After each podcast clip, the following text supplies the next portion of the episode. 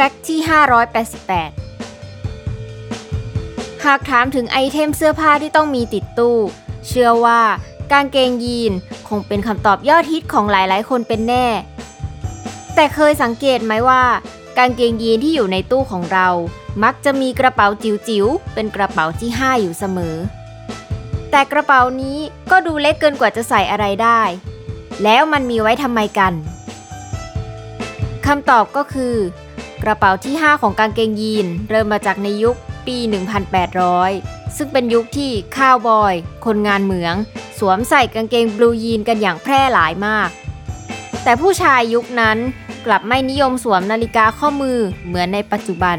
ซ้ำยังมองว่าเป็นแฟชั่นสำหรับผู้หญิงอย่างเดียวด้วย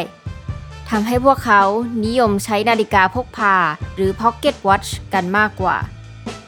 แบรนด์กางเกงยีน Levi's ที่เล็งเห็นถึงความสำคัญ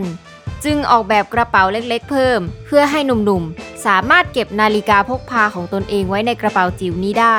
โดยที่ไม่ขูดขีดกับสิ่งของอื่นในกระเป๋ากางเกง จนมันเป็นที่นิยมมากทำให้หลายแบรนด์ หันมาเย็บกระเป๋าจิ๋วนี้ ไว้บนกางเกงยีนของพวกเขาไปตามๆกัน แต่เมื่อเวลาผ่านไป ผู้ชายก็หันมาสวมใส่นาฬิกาข้อมือเพิ่มมากขึ้น ทำให้เทรนด์การใช้นาฬิกาพกพาเลือนหายไปตามกาลเวลา